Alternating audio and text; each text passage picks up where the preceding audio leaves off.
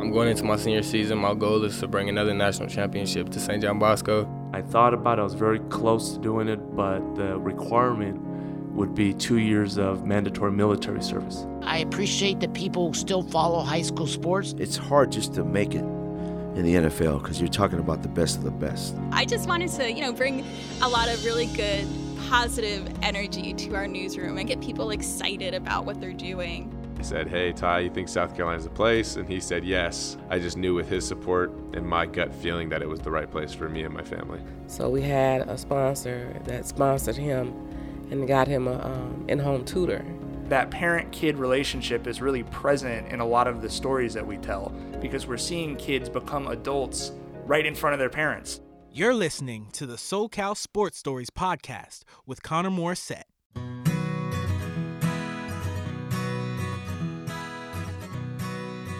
Welcome to the SoCal Sports Stories podcast. My guest today is Derek Taylor, the head coach of Taft High School basketball. Coach, thank you so much for joining me. Thanks for having me. You got a lot of courage coming here and ask me some questions. But uh, You're a guy who I've wanted to talk to for a while. So you went to Taft as a player, ended up coaching there. It seems like Taft is in your blood. How'd you end up playing? Because I know you're not from Woodland Hills. So how'd you end up playing at Taft? And look at this journey; it's remarkable. well, I was a, a part of the early stages of PWT, and so uh, I started at Parkman in Woodland Hills, which is now Woodland Hills Academy, and then we uh, matriculated over to Taft, and so I, I was at Taft from 1978 to uh, 1981. And what were those years like? I'm sure it's a little bit different. Uh, it was totally today. different. Taft m- resembled more like uh, Calabasas now. Um, it was a super wealthy neighborhood. It was very young. Um, actually, my first year at Taft was only 42 black students at school during that time, so obviously things has changed. Um, but you know, it was it was still kind of an innocent era. It was fun. It was uh, supportive, and it was you know I, I had a good time during my my years here. And you played pretty well. Eventually, you moved on to junior college, correct? Yes, yeah, I, I played here, and um, um, I, I started my senior year. We had a pretty good run. We we lost the Fairfax City Finals. My sophomore year, junior year, we win City three A. My senior year, we go to the semifinals, play the Sports Arena. So I, you know, I did okay. I wasn't great, but I was a, you know, I was a, a, a productive player that you can count on. When you look at what Los Angeles City section, LA Unified used to be back when you were playing compared to what it is now, A, how did we kind of let it get to this point where there isn't really any money? And again, I don't know if that's uh, your fault, obviously, but it's a big systemic issue. And does it kind of make you sad how things have changed pretty much for, for the negative? Yeah, it, it, really is sad because you know when we were coming up, the era I was coming up, LA Unified schools, you know, you had Crenshaw was a powerhouse, Manual was a powerhouse, you know, Fairfax was a powerhouse, um, Westchester was on its way up, Dorsey was a powerhouse, um, you know, Washington was always talented, Cleveland was very good, so we and we were good enough to compete with anyone in the nation. And we had all of these teams, and we can go toe to toe with the powerhouse private schools. Um, then I don't know. Then the money started to dry up. Things started to happen. Uh, you you you know, we started out. I started out with a budget of forty one hundred. Now, um, current day, our budget is zero. There's restrictions on how you can fundraise. Uh, and so I, I don't know behind the scenes what happened, but I know that uh, it's pretty sad, and it, and it, it, it, we're fighting uphill battle constantly right now. Yeah, and there might even be a strike, and I'll ask you about that in a little bit. Which Yeah, that's not a good look as well. A- absolutely. So just to get back on track uh, with Taft, and thank you for answering that. I appreciate it. So you finish up playing in the junior college, and then you come back and you coach JV for quite a while. Why'd you end up taking that job? Well, you know, it's interesting. My friend, I had a friend of mine, uh, my best friend at the time, he was a JV coach, and he went to San Diego to interview with San Diego State to, you know, for an assistant position there. And Jim Woodard, who was the coach at the time, asked me to come in and fill in for him, and so I did. And I just filled in one summer league game, and I said, "Man, I really like this. I felt natural, and I enjoyed it." and um, I never left. You know, I played like that as well. I wasn't the most talented, but I played off of my instincts, and so um, it felt kind of natural for me. So I took the position because he took the position at San Diego State, and I and I got the position as JV coach at Taft. And then eventually, it's a pretty interesting story as well. How you got the head coaching job. You were maybe going to go to Cleveland, and mm-hmm. then next thing you know, you stuck around. So could you fill the listeners in on that? Wow, you did your homework pretty well. Yeah, I, I, you know, when going back to JVs, I had a pretty good run as a JV coach. I coached 160 games, and I won 144 of them. Yeah, doesn't get much better than that. yeah, we, we, got pretty fortunate. And then, then, you know, I was I was content with being a, an assistant at the time. Taft and Cleveland had a heated heated rivalry. Um, the Cleveland principal, uh, Al Weiner, uh, you know, he asked me what one asked my interest in maybe going to Cleveland, and they were really good and really talented. And then I was going to take that job. I thought it was too good of an opportunity to pass up, especially for your first job. And so I informed Mark Drucker, who was coaching the boys at that time, who's now our girls coach and AD. I told Mark I was going to take the Cleveland job. And Mark, in the prime of his coaching career and coming off a team that was 20 and 3, Mark um, said, No, I'll step down for you because we don't want, I don't want you to leave.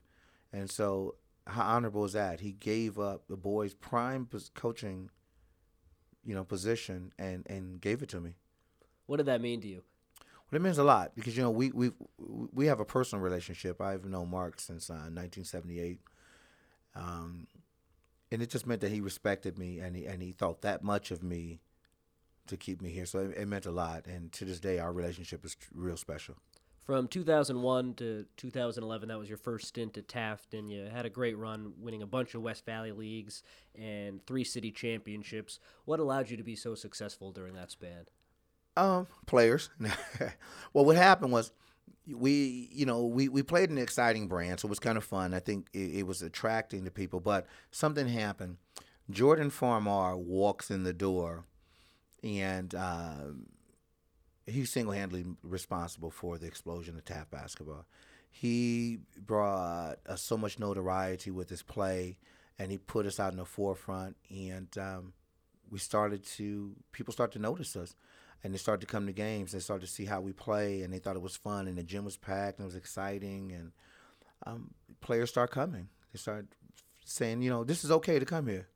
What do you think would happen if a Jordan Farmar type would be in eighth grade right now and was looking to come to Taft in 2018? Do you think it would be a little different? Do you think he'd go to one of the power private schools, or do you still think this day and age you could get him to come here, a player like that? Uh, no, he would. Um, no, he would. He was. You know, he would list every private school first. Um, that's just the lay of the land now, and it, it's unfortunate because we could. Uh, we can offer everything a private school can have offer here. I mean, we have small size classrooms are smaller. We have really good, super good staff here. Um, offer all the classes. Obviously, we play high brand of basketball. We're a sponsored program. Um, I've obviously I have the experience to coach anyone. I mean, I have NBA guys, Division One guys, but it will be difficult. Um, we tend to get we would get that kid if he wasn't a good student, and he was uh, denied entry to the private school. What's interesting is you look at a guy like Kihei Clark, who you had last year, who's at Virginia now. He was it's kind of the opposite. Not really that hyped up, and he comes in and he was going to UC Davis, I think, for a little bit. Next thing you know, he winds up at Virginia playing for Tony Bennett, and those are kind of the stories that we love to see with the city section now. The guys who are kind of underappreciated, and then they make it big because the guys who are who are huge in middle school, it's sad, but they're not going to come here anymore. So I'm sure that that was one of your greatest player development kind of. Uh, just jobs as a coach because look at what you did with Kihei Clark. He is phenomenal, and we are excited to see what he can do with Virginia. Yeah, you know that. Think about it. That's the rev- that's backwards. That's the Exactly. reverse order of, of how things have been going. It's against the trend. Um, you know, but yeah, he was. He came over he, from a private school to a public. Um, it shows it can be done. Um, you know, my he was talented, but I, you know, my job was to continue to fine tune him and, and and teach him how to play the point guard position. But he came here. I mean, he got in Virginia. It's a high end academic institution, uh, and, and so it tells you that he can you can achieve in the, in the public school system, and he did well. I have a, my daughter's a Princeton grad, L.A. Unified product, you know, and so you can. And so Kihei was Kihei was everything we was looking for, um, and he developed, and he grew academically as you know grew academically and socially at Taft. Yeah, that's one of the best stories uh, that I've had to cover here in my two years. So you mentioned Jordan Farmar. You also coached Larry Drew. You had some special players in that first stint. What were some of the favorite memories? I'm sure that 04 City Championship jumps right to the forefront. Well, that's that that's number one. I'm sorry to the past teams, pre other teams, but winning the first championship is always the first one because you know we we it just hadn't been done in 40 years at that point, and no one thought we it could could be done because you know just the city was so dominant. But it's something about having a group of men, and um, you believing in a journey, and we got there and we won it. I remember how happy we were. Then there's other stories, you know. Then Larry Drew replaces Jordan Farmar, so I get real fortunate. You watch Larry grow from a kid who can't so small we can't don't have a jersey that will fit him. So he turns into this stud, you know, as a, a ball player. And then, you know, uh, from Larry, we had Michael Williams in there who did well. Then Spencer Dinwiddie comes in. Oh yeah, I know. forgot all about him on Yeah. the Nets. And he's he's one of the I saw a list one of the NBA's best 100 players. Yes, yeah, and you know, um, he came in weighing he was five nine, weighing 108 pounds. He left six four and a half, about 172. And then we had Bryce Jones and Spencer was on the same team, and DeAndre Daniels won a national title at Connecticut. So, uh, yeah, I, I just remember all those memories, traveling all over the country, seeing guys who, you know, being in public school, kids never been on planes before. So watching a kid get on a plane for the very first time and fly. So all those type of memories, uh, I remember. You brought up uh, Connecticut, and that kind of jogged my memory. It seems like a lot of guys who've been really good for you have gone to Connecticut. Do you have a good relationship with Kevin Ollie? Yeah, me and Kevin had a really good relationship. We trust, you know, we trusted each other, and we, we, you know, we built a good rapport. But he took care of the kids, and the kids would come back and, and, and, and talk to the other players about how Kevin treated them. Uh, and so, yeah, it, it, it kind of worked out that way. You know, Connecticut and, you know, a little bit with UCLA. I want to get into the 04 championship a little more. So I read that you called that city title the greatest experience of your life, and you mentioned how that because it was the first one, it was so important. But also, you beat a really good Fairfax team, coached by the legendary Harvey Kitani, and you know that was kind of Taft's arrival. I feel like so. Why was that the greatest experience of your life, and just what did that title mean to you? you know, it was no one thought we can do it, and we always felt we could do it. I, I when I interviewed at Taft, even though I was given the job, I had still had to go to the interview, and I, I remember in the interview, and I told um, I told administration my goal was to within five years build a team that can compete for a city championship, and many thought it was pretty aggressive, uh, but I believed it, and we won the doggone thing in four, and we just I don't know we dreamed and thought about it, and I really wanted it because I've been like I'm a city, LA City product. I've been my, my dad took me around the LA Unified games. We used to listen to the city championship in the '70s on the radio. I heard all the stories. I grew up by Fremont. I seen all the basketball players. So I I lived and breathed LA Unified basketball, and winning the city championship was everything.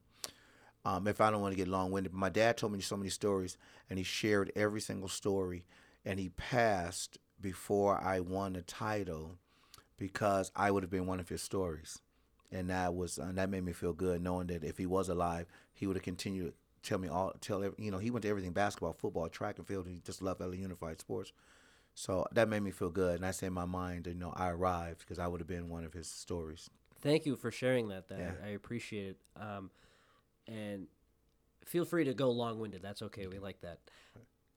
Could you maybe share one of your favorite stories from that your dad would tell you from uh, the LA Unified uh, events that he would go to? Yeah, my dad. Um, so my dad was a, a Fremont grad, so Fremont was the greatest thing of all time, and um, I learned about um, you know this guy Richard Stebbins. That was his, always his favorite. He thought he was, but he ran you know ran the Olympics, and uh, uh, he, I believe he was on the sixty, maybe the sixty four team or 68 team and my dad would tell me all the track and field events also you know fremont basketball i remember back um, and my dad we listened to radio and we listened to when fremont upset dorsey when dorsey was number one in the state one of the top teams in the country and myron washington i still remember the names myron, myron ryan myron ryan johnny washington and uh, it was a giant upset no one seen it coming um, you know all the track and field events we went so i mean he just just told me all the stories. I know the history of Fremont, Jefferson, Jordan, Washington, Manual, all because of my dad.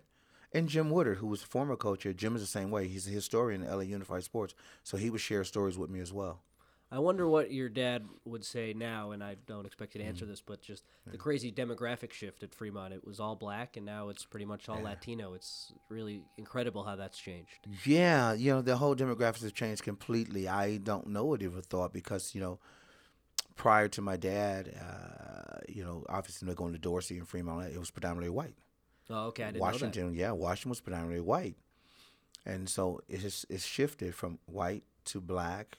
You know, I mean, African American was the dominant, and now it's more uh, Hispanic. You know, just the the whole lay of the land has changed. So I don't know what he would say, but um, you know, he would have found a way to just enjoy it. Didn't matter. We'd be still going to events somewhere.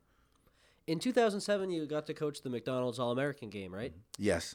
So, what was that experience like for you? A guy from Taft, who I'm sure people on the East Coast didn't really weren't too familiar with Taft High School. He kind of put it on the map a little bit, and I'm sure that was exciting, coaching some of the best guys in the country. I don't know how I got it. Tell you the truth, when they called me and they, s- you know, we selected you to be McDonald's All American coach, and I just said you can't tell anyone. And I was like, You sure? I yeah, wrong guy. So I'm gonna hang the phone up. It's too early in the morning to be joking around.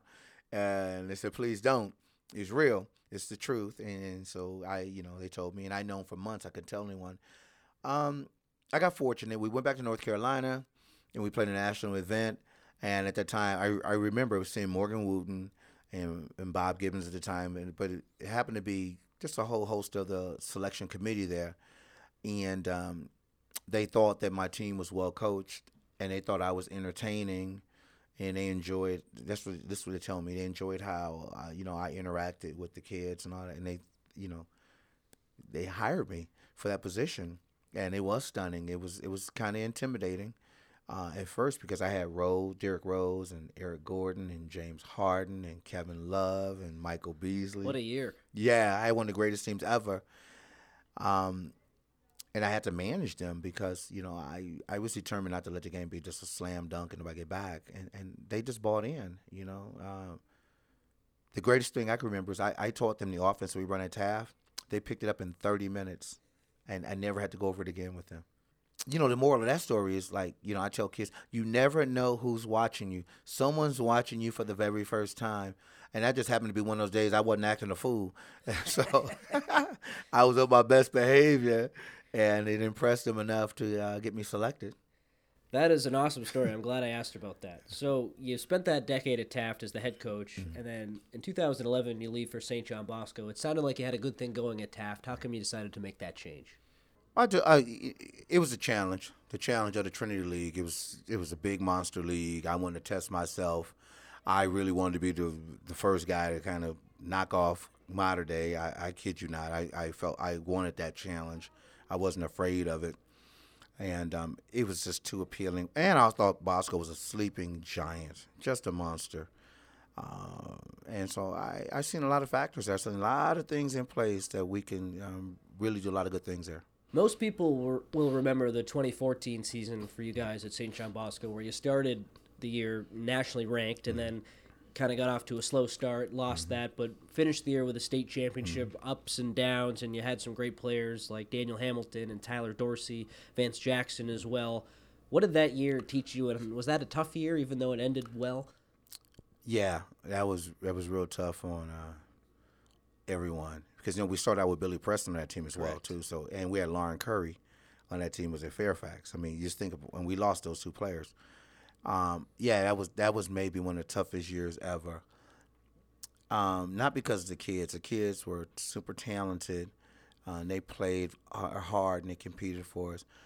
When you have players, so many players that level, there's outside influences sometimes are too big for you to manage and then they and it filters into the program so we were affected heavily by outside influences family AAU coaches hanger oners it was just disruptive we just had enough talent to get through state and win it but I felt that we should have been in the open division. We could compete it with. any- Well, it would have been tough. Mater Dei beat us both times, but other than Mater Dei, we felt we could have beat any, play with anybody and beat anyone else in the state.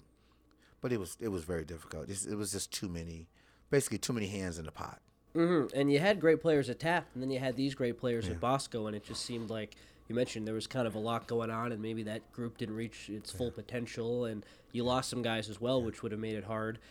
When you look back at your time at St. John Bosco, what goes through your mind? Do you feel like it was a job well done? Do you feel like you could have done more? What are some thoughts that go through your mind? Um. Well, you always feel you can do more. Uh, but I don't really feel that as much because I, I understood what I was going through. The landscape of the game was changing. It was just too much outside interference. Um, but we had good times. So I, I felt that, you know, my only thing I think about is dog that I couldn't get a Mater Dei win.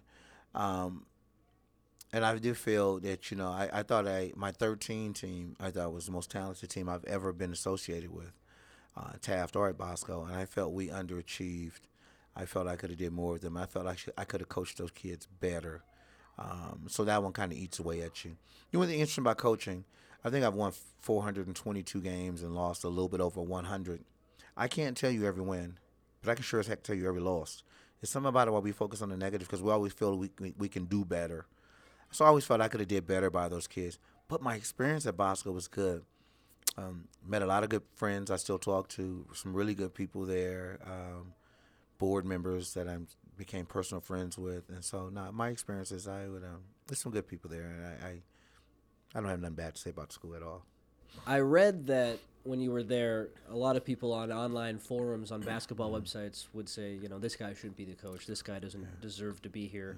And there was more pressure there than there was at Taft. How did how did you react to people who maybe didn't want you to be there? Um, you know, I got used to it. I, I first of all, I, I didn't read. I would never read the, the, the blogs and the forums because anytime a person can go on and, and under an anonymous name and they don't attach their name, they can say anything, and they got real vicious towards me. Um, I don't know. I I just know that kind of like I've had success everywhere I went and I won, so I didn't understand why people say I wasn't deserving of it. I, I, I don't know. I maybe people in the Trinity League didn't feel I belonged. Maybe I wasn't a part of the brotherhood. I don't know what it was. Um, but anytime you have success and people talk about you, you must be you're doing pretty good. People generally don't say anything. You haven't hear anybody talk about in the blogs about a guy who's losing, or is it a bad program? So when you take on a high end job, a high profile job, you got to take what all comes with it: high expectations, heavy criticism. Um, that comes with the territory, and I got some thick skin, and I, you know, that doesn't bother me. I just stay focused at the task at hand and try to get the kids better, and um, never lose sight of the experiences are more about the kids, not about what some anonymous person feels. And as a coach, that's important having the thick sti- Yeah. uh, thick skin. So in 2015, you leave Bosco, and I know eventually you come back to Taft. But before that door opened for you, and you just kind of wrapped up at Bosco, what were you feeling? Um, I felt how I was. Were you looking to get right back into it? With, like no, it was Okay. real interesting. I wasn't. I was going to take some time off, and or no, I was going to be an assistant. I was going to, take, you know, I'll take a few months off. I was going to be an assistant. I was still trying to get over, trying to understand what happened at Bosco. I was a good employee. I won games, and then I, suddenly I was not there. It all happened so fast, so I had to kind of wrap that, you know, try to get that un- get an understanding within my own brain, which is, you know, trust me, most people know that's a task in his in his own right. And then I started to call people, and I was going to go to either Mater Dei, become an assistant with Gary, and uh, or and or uh, Ed Azzam in Westchester. That's what it came down to. I was going to one of those two places to become assistants. What was interesting is also when you go through something like that, it was embarrassing. It was it was it was it was hurtful, and then you kind of know understand who your friends are not. Many people never called me. One man called me every single week. Every week was Gary McKnight every single week. Supported me. Didn't understand what happened. How you doing? How you feeling? Everything good with you? Uh, like clockwork. And that's the side of Gary McKnight most people don't understand. But he always supported me through the entire uh, ordeal. And then, uh, you know, so I was looking to go to either Mater Dei as an assistant or Westchester, which would have been kind of fascinating. Uh, me and Ed Azzam or me on Gary McKnight's staff. Wow. That would have been incredible. Eventually, though, you get back to Taft. How did that happen? Um, Mark Drucker had informed, I almost once again I almost went to Cleveland. I interviewed at Cleveland. Well, I interviewed at St. Francis first. Oh, interesting. Yeah, I interviewed at St. Francis, and I was like, okay, here we go, all boys Catholic school again. But I had, you know, I had um, experience with that, so it wasn't an issue. And I thought St. Francis had a chance to be a sleeping giant down the street from Pasadena. You know, good reputation. I thought it was all everything was there for me to make them a super power, and early. Also in a good league, so I wanted to go in, in that league and kind of take the school that never really wins in that league and take them to the top. And so I wanted to take that challenge. And then um, they went with Todd Wolfson. I was a finalist. They went with Todd. And then um, And he's done a nice job. done a good job. Done a real good job. hmm Good coach. And then I was um, interviewing at Cleveland. And then at the same time, uh, C.J. Williams was here, the head coach at the time. Uh, apparently, he, he has a young, he had an infant daughter, and she was sick a lot. And he was going to look like he was looking to step away. And uh, Drucker asked, Mark Drucker called me and said, Would I be interested in coming back to Taft? And I said, Yeah, but not at the risk of another man taking his job, losing his job.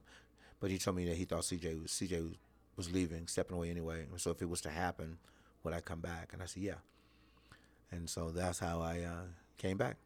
What are some of your favorite moments from the second stint at Taft these last few years? Uh, you know, Kihei Clark and his family. I mean, you know, Yeah, his family is great. His son's best family ever. They just support one. You know, they support you one hundred percent.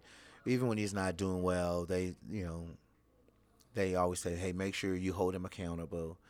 Um, they raise a lot of money for us. Friendly, funny.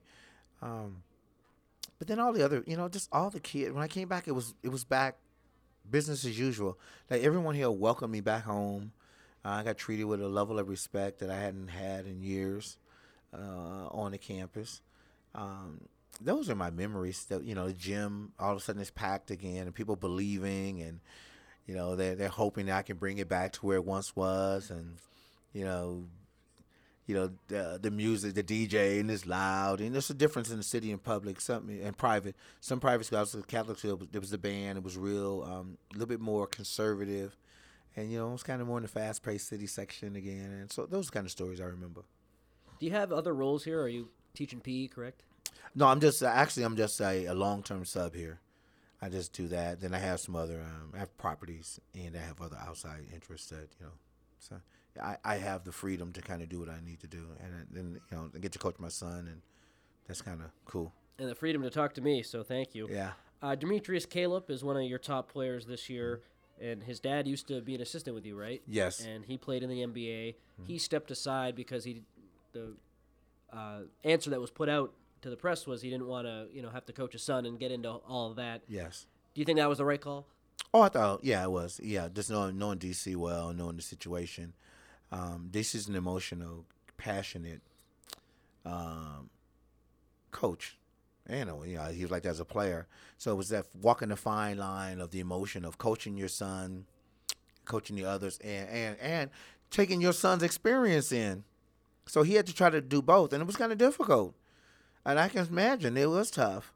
Um, and so I just we made a decision. I said I think you need to be a dad because you know I want you to enjoy your son's ride. And so and it took pressure off of him. I think he's more relieved now that he can just sit back and watch his kid and watch the journey. Demetrius II might be the best shooter in the city this year. What do you see for his ceiling? Do you think he's a Division One caliber basketball player? Yeah, he's drawing a lot of he's drawing Division One interest. Um, like Cal shown interest, uh, Loyola Marymount has come by and shown interest. Um, so he's drawing D one, and yeah, he can shoot it. Sneaky, athletic. You know, he had 18 dunks last year for us. Um, he's long. He still has to get a lot, a little stronger. Uh, still got to work on a few things, but no, I think um, he fits the modern day game. He can sh- really shoot it, so he can stretch a floor. Uh, he has a weapon, that jump shot. And this year, your son is on the team as a 10th grader. What's that experience going to be like for you? It's been pretty good. I'm enjoying. I'm watching his journey through, you know, through you know school and act socially, and we together every day, and I get to watch him, you know, develop as a basketball player. You know, right now he's a reserve. He gets you know a few minutes a game. Um, never complains. Trying to get better. Uh, understands his limitations, and um, I'm enjoying it. Yeah, it, it's really a fun process. What are your expectations for this year's team? I think uh, if we were to put out our rankings at Southern California Prep Insider, I think we'd have Westchester, Fairfax, and Taft at three. How does that sound to you?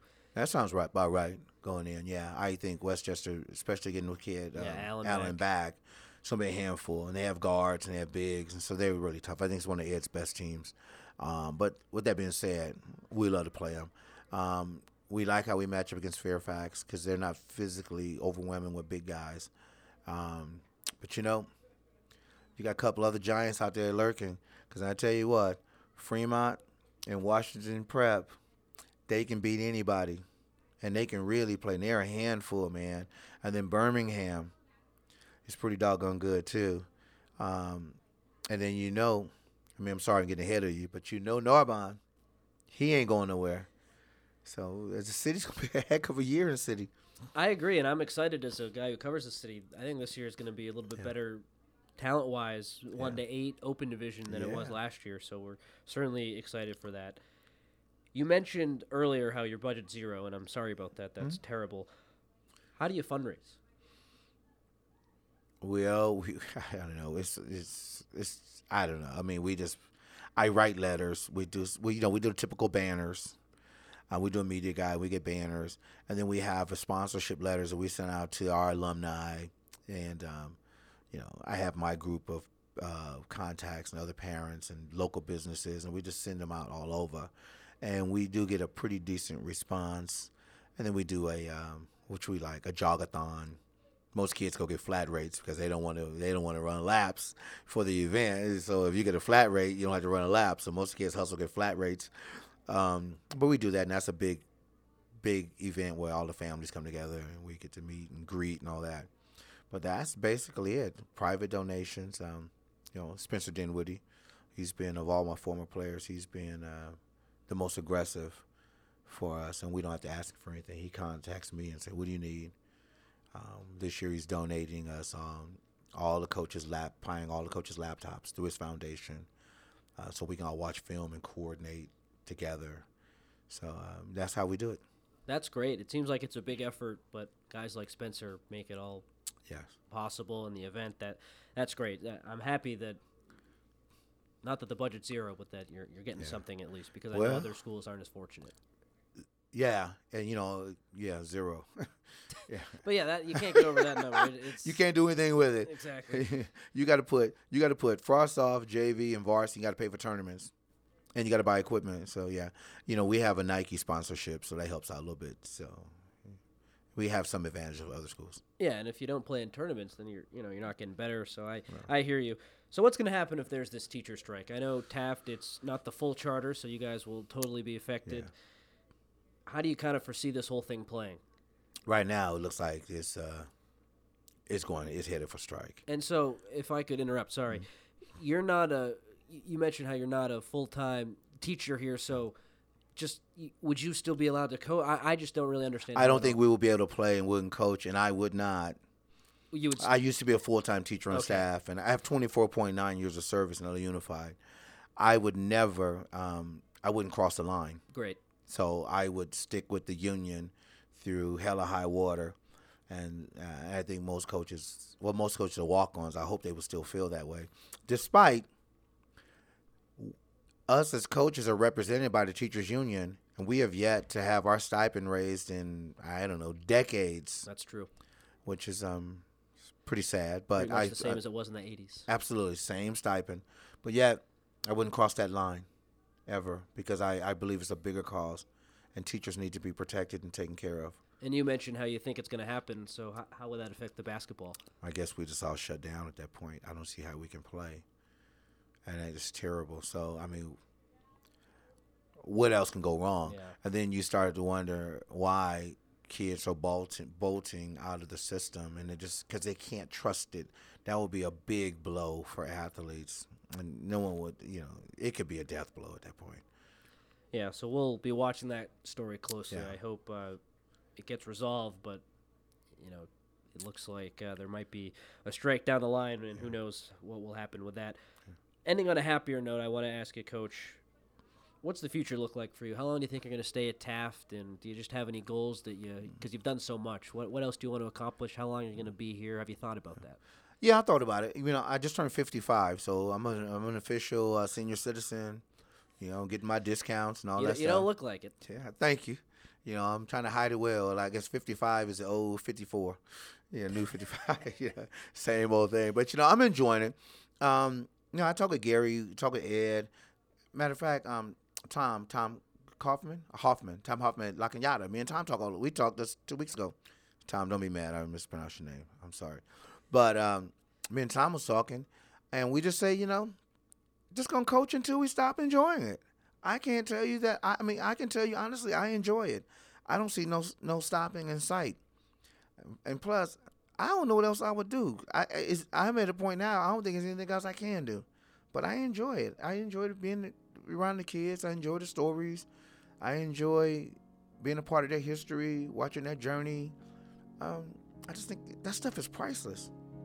That's Coach Derek Taylor, basketball, Taft High, a, a father, a mentor, a leader. Coach, thank you so much. Thanks for having me, Con. You survived. yeah, that was great. Thank you.